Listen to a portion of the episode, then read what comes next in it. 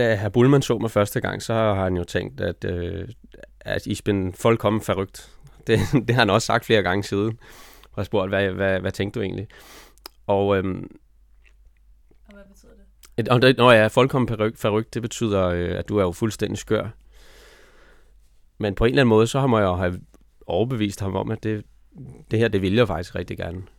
Og øh, det viste sig jo også sidenhen, efter nogle år, at det var også noget, jeg godt kunne. Altså. Du lytter til spejlet. Tusind portrætter. En generation. Jeg hedder Sara Fondo. I dag skal jeg møde kasketmageren Silas. Han er faktisk Danmarks eneste kasketmager, der er tilbage.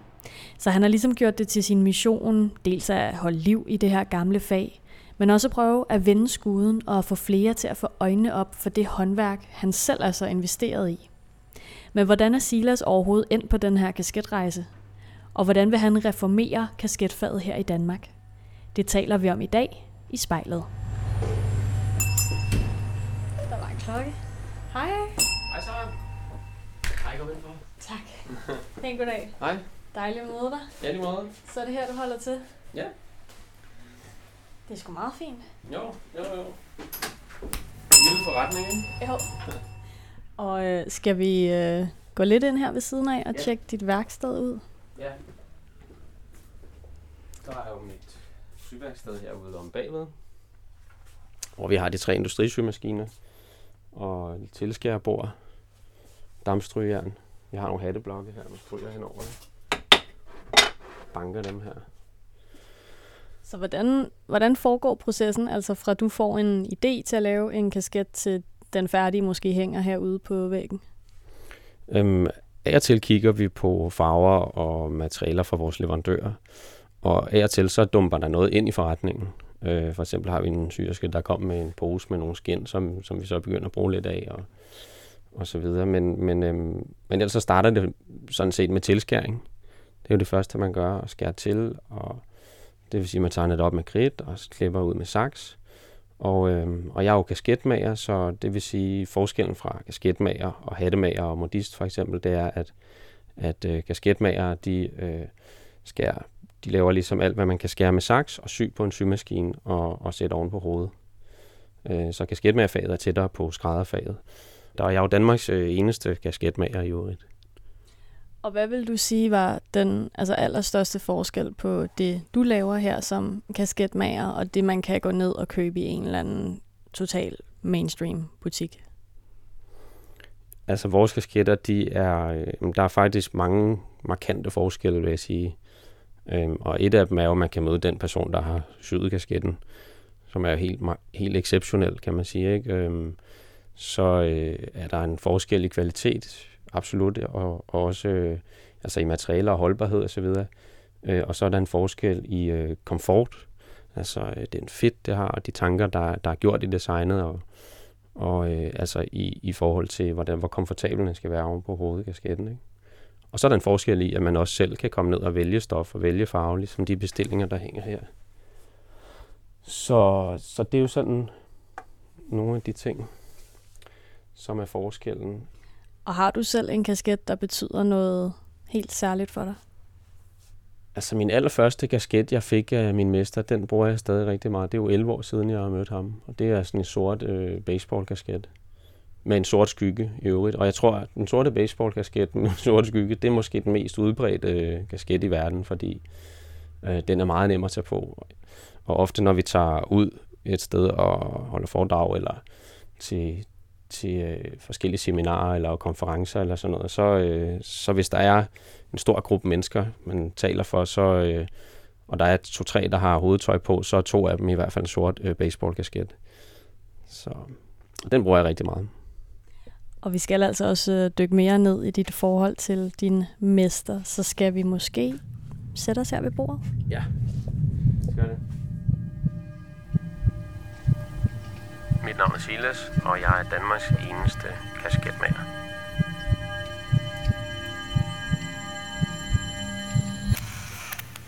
Jeg synes, at vi skal starte med at spole tiden tilbage, til du er omkring sådan 21 år. Der øh, blaffer du rundt i Tyskland. Og øh, den oplevelse, du sådan havde her, den får ret stor betydning for dit øh, videre liv. Hvis, øh, hvis du skal prøve at tænke tilbage på unge Silas der, hvad er det, der sker for dig her? Øh, jeg var også en periode, hvor jeg ikke havde nogen lejlighed. Øh, jeg havde mistet den, og så jeg var ikke rigtig kommet ind på uddannelse, og derfor så tænkte jeg, øh, efter nogle måneder, jeg sov lidt hist og pist, så tænkte jeg, nu tager jeg nok ud og rejse, og så kan jeg ligesom prøve at få noget tid til at gå med det. Og det synes jeg var rigtig sjovt. Og så øh, halvvejs, så vi tænkte, jeg ville rejse igennem Europa. Halvvejs dernede af, sådan, så øh, kom man forbi en hatteforretning, der har solgt nogle øh, kasketter. Jeg boede hos nogle, nogle dernede, øh, og så tænkte jeg, øh, hvor blev de mon lavet? Og de sagde, at det, det bliver lavet lige øh, 100 km herfra, sådan en gammel virksomhed, og, og så tænkte jeg, måske kunne jeg lære det. Og så kom jeg ligesom ind ad døren der hos, øh, hos min mesters øh, værksted, ham der senere blev min mester, og spurgte om, om jeg ikke kunne lære sygekasketter, og så sagde han først, nej, nej, der skete overhovedet nicht. Jeg tror, han tænkte, siden har han tænkt, at han har tænkt, at jeg var fuldstændig skør. Øh, så han tænkte, at jeg var spændt rygt. Men øh, jeg krassede lidt på i forhold til at få dem lidt overtalt, fordi jeg sagde sådan, jamen jeg er jo jeg er lærernem, og jeg kan hjælpe dig i din produktion, og, og så øh, hvis jeg ligesom hjælper dig lidt, så har du også lidt ekstra tid fri til, til at vise mig, hvordan man syr de her øh, kasketter. Og vi diskuterede det ret længe, øh, øh, om, om det nu var en god idé. Men, men det endte med, efter en, måske næsten en times tid, at han sagde, okay, men altså, hvis du virkelig vil, så skal du tænke lidt over det, og så skal du lige tage afsted, for jeg er lidt ude af byen de næste par dage, men, men så kan vi starte mandag, og så er det, så er det fuld arbejdsuge, og vi arbejder hver anden lørdag, og så kan du bo hjemme hos mig, og så, øh, og så kan vi prøve at starte det her op og se, hvor, hvordan det går. Og så, øh, så gik jeg ud og tænkte lidt over det, og spiste sådan en bretzel, sådan en tysk, bayersk stykke brød, og så tænkte jeg, okay, nå, det gør jeg, fordi så kan jeg ligesom lære noget hernede. Og så, øh, og så startede jeg op der næste uge og, og arbejdede en hel masse. Og den, jamen, det var en spændende tid. Altså øhm, en anderledes tid.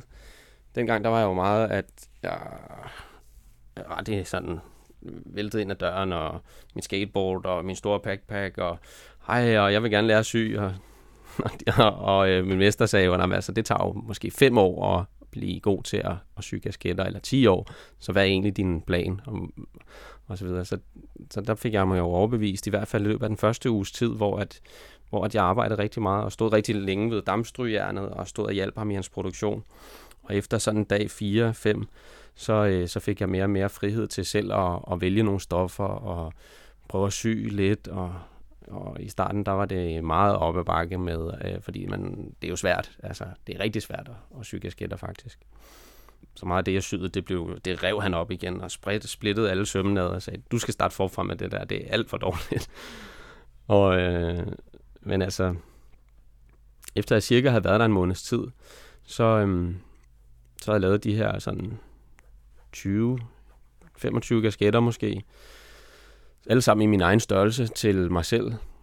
Og øh, nogle af de første, jeg syede, der sagde han sådan, dem der, dem bliver nødt til at smide ud, og du kan ikke, absolut ikke vise dem frem til nogen, fordi øh, du kan ikke sige, at du har lært at sy dem her i hvert fald. Øh, og så, men jeg fik alligevel lov at beholde dem, og det, det er stadig nogle af de kasketter, jeg bruger i dag faktisk. Altså nogle af dem i hvert fald. Og, øhm, og det var bare en spændende tid. Jeg fik syet de her mange kasketter, lidt forskellige. Mange af dem, nogle af dem sagde han også, at, øh, at at øh, meget mærkelig øh, farver, meget mærkelig farvekombination.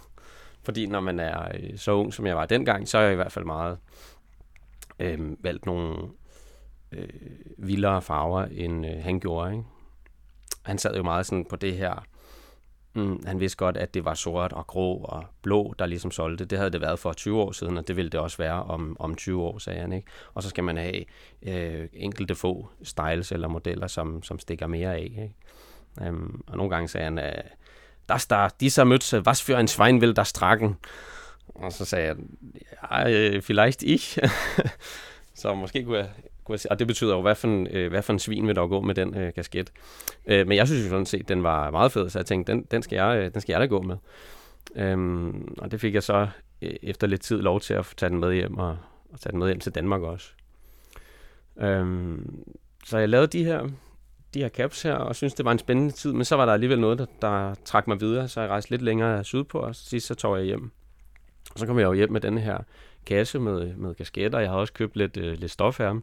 og så tænkte jeg, det var egentlig øh, spændende og, og sjovt. Og så ligesom sådan øh, øh, prøve at forfølge den idé, at jeg skulle være kasketmager, og jeg, og jeg skulle prøve at opbygge lidt en virksomhed lignende hans, kan man sige.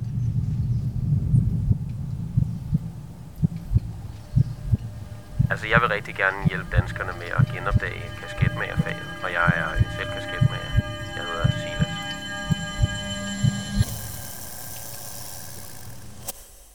Og øh, han lyder jo lidt som en, en hård lærermester, her Bullmann her. Og nu sagde du, at du havde spurgt ham, øh, hvordan han troede, at andre så ham. Hvordan tror du, at han så dig, dengang du kom vælten ind ad døren med, med en stor backpack på?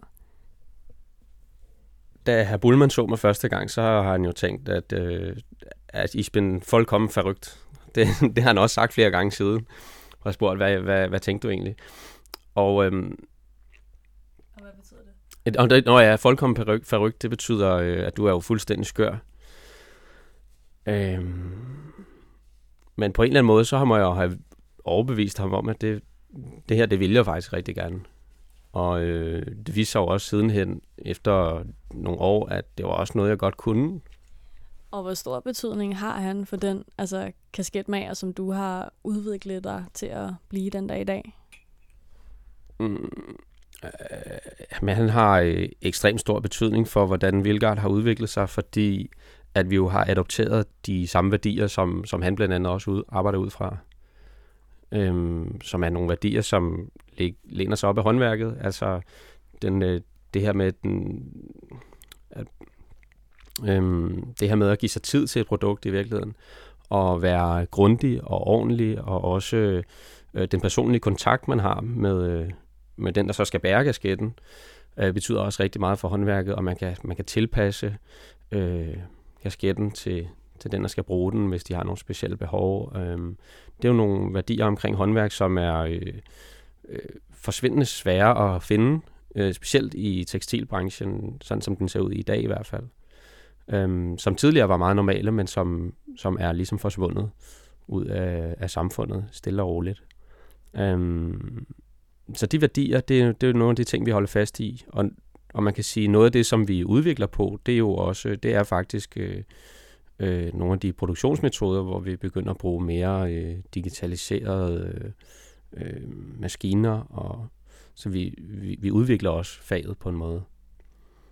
Øhm, så det er en af de store sådan, forskelle på, kan man sige at, øh, at vi bevarer det her, de her håndværksmæssige værdier og de, de kvaliteter, der kommer fra det, men vi, vi splicer det ligesom med en, med en moderne øh, tilgang til produktion. Og øh, i introen, der fik du også nævnt, at du ligesom er Danmarks eneste kasketmager faktisk. Hvordan kan det være?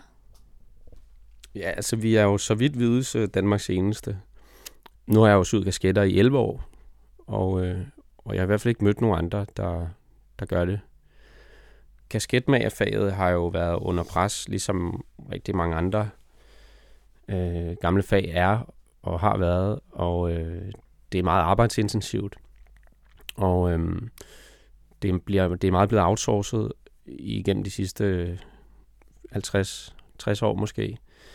Øh, og det, der ligesom er sket med kasketter på markedet, det er, at, øh, at man har, i takt med, at man er kasketmageren er forsvundet ud af samfundet, så er håndværksmæssige værdier også forsvundet ud af produktet og af, af kasketmagerfaget. Så nu er det sådan, at øh, ja, det har betydet, at, at man er begyndt at bygge øh, kasketterne på nogle andre værdier, og det har typisk øh, masseproduktionsparadigmet, øh, eller masseproduktions tankegangen, der, der er presset ned over, øh, over faget, og og det har betydet øh, ringere øh, kvalitet. Øh, det har betydet, øh, at der ofte ikke er for i gasketterne, ligesom man, man plejer at have det.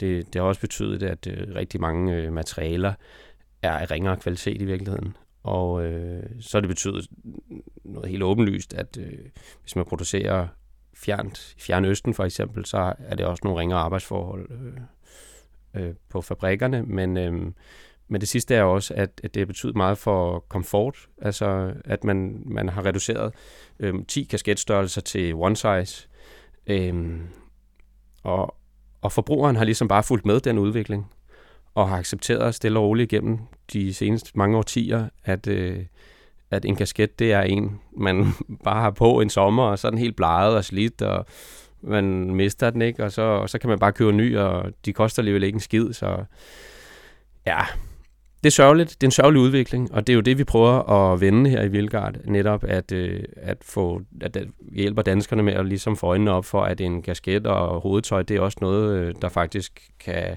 have en høj værdi og have været af god kvalitet, og øh, du kan møde den, der, der laver den her kasket i, øh, i hans forretning, i vores forretning for eksempel.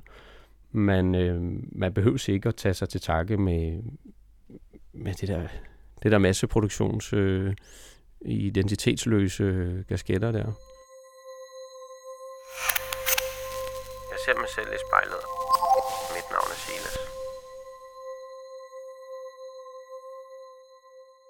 Og du sagde også, at øh, da du ligesom startede hos Herr Bullmann, at der lavede du også nogle kasketter i nogle, nogle vilde farver, som han ikke helt kunne forstå. Så du har måske fra starten af haft et lidt altså, moderne take på det. Um, men hvordan oplever du selv, at du ligesom puster nyt liv i, i den her branche? Nogle, altså nogle af de ting, der har gjort, at, øh, at øh, hatteforretningerne er forsvundet, det er faktisk, at, at folk har glemt, at de eksisterer, og folk har glemt at bruge dem, ikke? Og, og måske det er mere nemmere at, at købe en gasket. Nogle altså, købe en kasket i et eller andet supermarked nærmest, ikke? Nogle går med en sponsorkasket, de bare har fået til et eller andet øh, firmaarrangement. Så har de fint tøj på ellers, og ser nogenlunde velklædt ud, og så er deres hovedtøj skrald. Og det er jo... Det er synd. Så dem hjælper vi. Så det er noget af det, vi faktisk gør. Ikke? Vi hjælper folk til at, at øh, igen at, at lægge lidt mærke til, hvad for en, hvad for en type kasket de faktisk har på nogle af vores kunder, de øh, har for eksempel gået med en kasket siden, øh, siden de var 17, ikke? Men, men stilmæssigt ikke rigtig fået den skiftet ud, og nu er de pludselig blevet midt i 30'erne, og ja, så kunne, så kunne det skulle være pænt med en fin uldkasket, ikke? Måske en, de selv har designet, og, eller også en, som, som bare mere sådan repræsenterer den aldersgruppe, de også er, er kommet i. Dem hjælper vi rigtig meget. De skal bare vide, at vi, vi er her. Øhm, ja, nogle af de innovationer, vi har lavet, øh, ja, altså man kan sige, vi giver jo, vi giver jo øh, dem, der kommer her ind, en anden oplevelse af at kunne se værksteder, der kunne tale med, med os, som laver dem, men, men øh, vi giver dem også øh, en masse viden af videoer, vi har udviklet en app, man kan, man kan se øh, noget af det noget af historien bag kasketten, så vi, vi sørger sådan set for at holde den her kulturarv omkring kasketmagerne i live. Øh, det er vi jo sådan set lige de eneste PT, der gør i Danmark. Det ville da rart, være rart, hvis der var flere, der, der lavede kasketter og syede dem. Så, så vi prøver sådan, vi prøver virkelig at, at lære fra os og sørge for at holde øh, kulturen omkring hovedtøj i live. Ja, det skulle jeg netop lige til at spørge om, altså om, om det egentlig er lidt fedt at være den eneste, eller om du helst vil have, der var andre kasketmager her i Danmark også? Nej, jeg vil helst have, der var andre. Absolut, ja. Det tror jeg kun kunne gøre, at øh, flere vil få øjnene op for faget og for, øh, og for at den ligegyldighed, der nogle gange hersker på danskernes hoveder, og ligesom forvente den til, til noget, øh, noget af betydning. Ja. Og hvad sådan, har du nogen drømme som kasketmager? Altså er der et eller andet, du gerne vil opnå med dit håndværk? Jeg kunne godt tænke mig, at, at øh, danskerne fik mere øjnene op for håndværket omkring kasketter. Og også andre håndværk i virkeligheden. Og prøve at tage lidt stilling til, øh, hvilke, hvilke varer man sådan forbruger igennem sit liv. Ikke? Og, og tage lidt stilling til, om, om der skal findes håndværkere i Danmark eller ej. Altså, i sidste ende, så hvis man ikke bakker op om håndværk, så forsvinder det jo, og det er det, der ligesom er sket med, øh, med kasketmagerfaget. Øhm, og derfor så, så gør jeg det både sådan af den grund, at jeg tænker, at, at de, de værdier, der er i håndværket, det her med grundighed og at give sig god tid og være ærlig omkring det produkt, man laver, og, og også give en, en øh, kvalitet, der ligesom passer til det formål, at det er nogle værdier, der tjener samfundet godt generelt, og, øh, og hvis man ikke bakker op om det, så forsvinder, man kan sige på en eller anden måde, så forsvinder håndværkeren som type også. Og, og så har vi jo et samfund, hvor, øh, jamen, så kan alle arbejde i marketing, eller i salg, eller nogle andre brancher, nogle andre smarte brancher, og, men, men hvor altså de værdier, som håndværket repræsenterer, de, de, de forsvinder også, også siver stille og roligt også ud af samfundet. Øhm, og det synes jeg er ærgerligt. Altså, man kan sige, ser på dansk design, så er det jo en, en, en splejsning af, af, af blandt andet håndværk og funktionalitet og, og, en, og en simpel æstetik. Og hvis, hvis øh, håndværket forsvinder ud af den sådan designformel, så tror jeg også meget, at den viden omkring, hvordan man designer øh, gode produkter, den også forsvinder. Øhm, så det er, altså håndværk er den, den primære grund til, at, øhm, at jeg arbejder med det her og, og gerne vil have, have det her til at, til at forblive og være relevant. Ikke? Så det er måske i virkeligheden en helt sådan reformering af danskernes værdier, vi har brug for? Ja, vi synes, det kan ikke være rigtigt, at man skal rende rundt med en, øh, med en sponsorkasket. Altså, når vi syr nogen, der, der virkelig på den måde skiller sig ud, og som er brugbare. Nogle gange så er det bare for tilfældigt for, for danskerne. Det vil vi gerne hjælpe med. Hvis du eller en du kender skal være med i spejlet, så skriv til os på Instagram.